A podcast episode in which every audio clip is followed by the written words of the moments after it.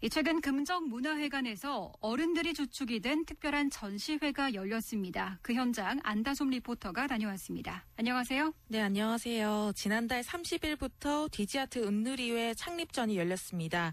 이 전시회 작가가 모두 60대에서 80대 어르신인데요. 네. 그림 그리는 법을 잊고 지내던 어르신들이 동심의 마음으로 그림을 표현했습니다.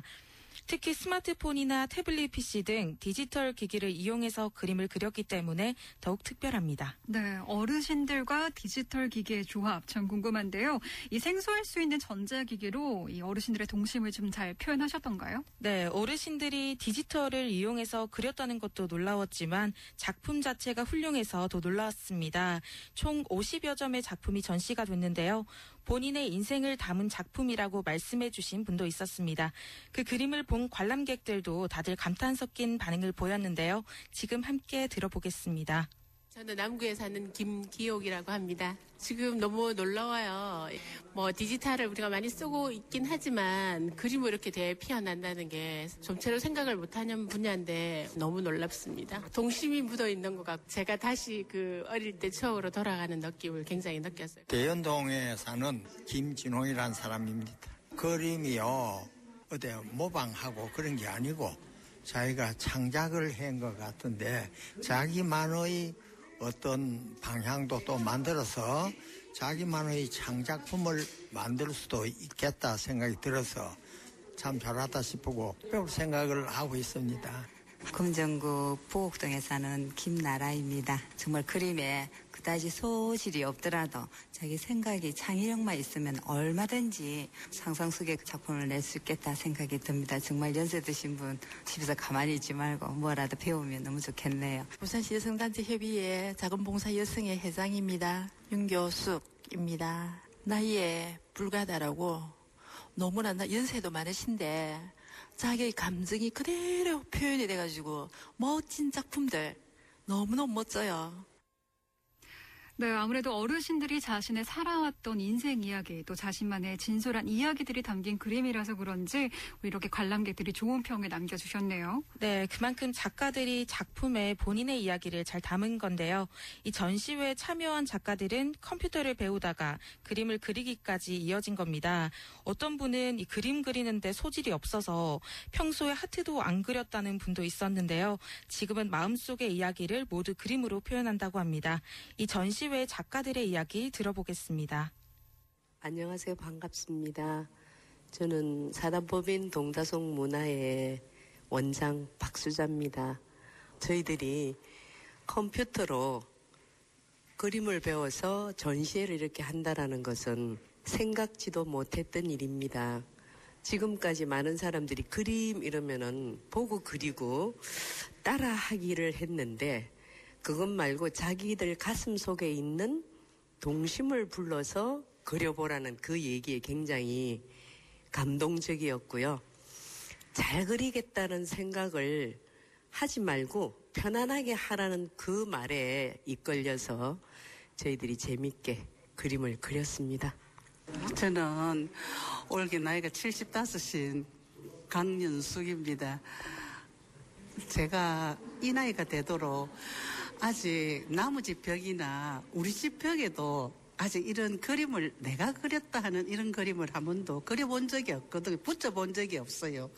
그리고 제가 또 학교 다닐 때도 그림을 너무너무 못 그려가지고 매일 어, 그림 성적이 가, 가니까 너무 부끄러워서 그림을 그릴 자신도 안 나고 그랬는데 이게 내 그림이다 생각하니까 아, 저는 정말로 너무너무 행복하고 그 감동 말할 수가 없어요. 내 그림을 내가 걸 수가 있다. 이렇게 걸 수가 있다는 그 자체만으로도 정말 감동이고 행복이고 더 할 나이가 없는 그런 꿈이었습니다. 꿈을 이룰 수 있었다. 이 나이에 꿈을 이룰 수 있었다. 안녕하십니까. 저 김홍식이고요. 원래 69입니다. 예. 어, 이번 이러한 그 그림을 그 가지고 이제 전시회 하는 거는 처음으로 경험을 했고요. 새로운 그러한 그 정신과 새로운 감각으로 앞으로 우리가 언제 죽을 거냐 그런 것이 아니고 어떻게 살 거냐 생각할 때 이번 2등 기회는 아주 좋은 기회였다고 생각되거든요. 그래서 저도 이 그림을 한 세 점 정도를 출품했지만은 이게 뭐 큰 우리가 포도 그런 수준이 아니라 평소에 우리가 가지고 있던 생각들이라든지 어릴 때의 그런 추억들을 가지고 그림으로 표현해서 이번에 전시하게 된 것입니다.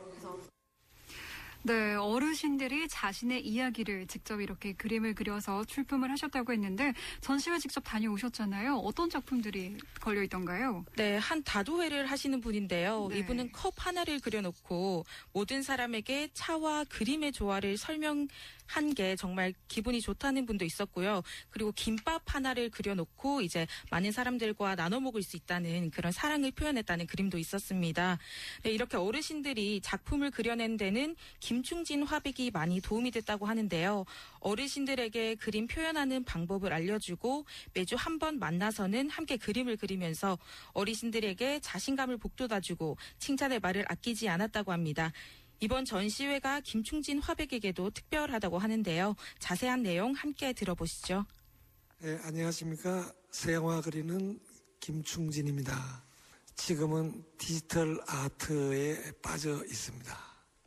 어, 우리는 어릴 적부터 어, 지금 나이가 6, 70, 뭐 80 될 때까지 쭉 살아오면서 그림 또는 미술하고 밀집한 관계를 갖고 살아왔는데 나이가 들면서 그림하고는 전혀 관계 없는 사람으로 어, 스스로 자처하면서 그림하고로 그림하고 멀어진 점이 많았습니다. 그래 어, 컴퓨터를 배우는 어, 학생들 중에 어, 실버 쪽에 60대에서부터 80대 분들이 그림을 좀 배워봤으면 하는 그런 의견을 필요로 해가지고 제가 와서 같이 그립니다. 근데 그분들한테 그림을 배워주는 것이 아니고 옛날 동심으로 돌아가서 그 당시에 어, 6살, 7살 때 그리던 그쪽으로 이제 어, 회귀하는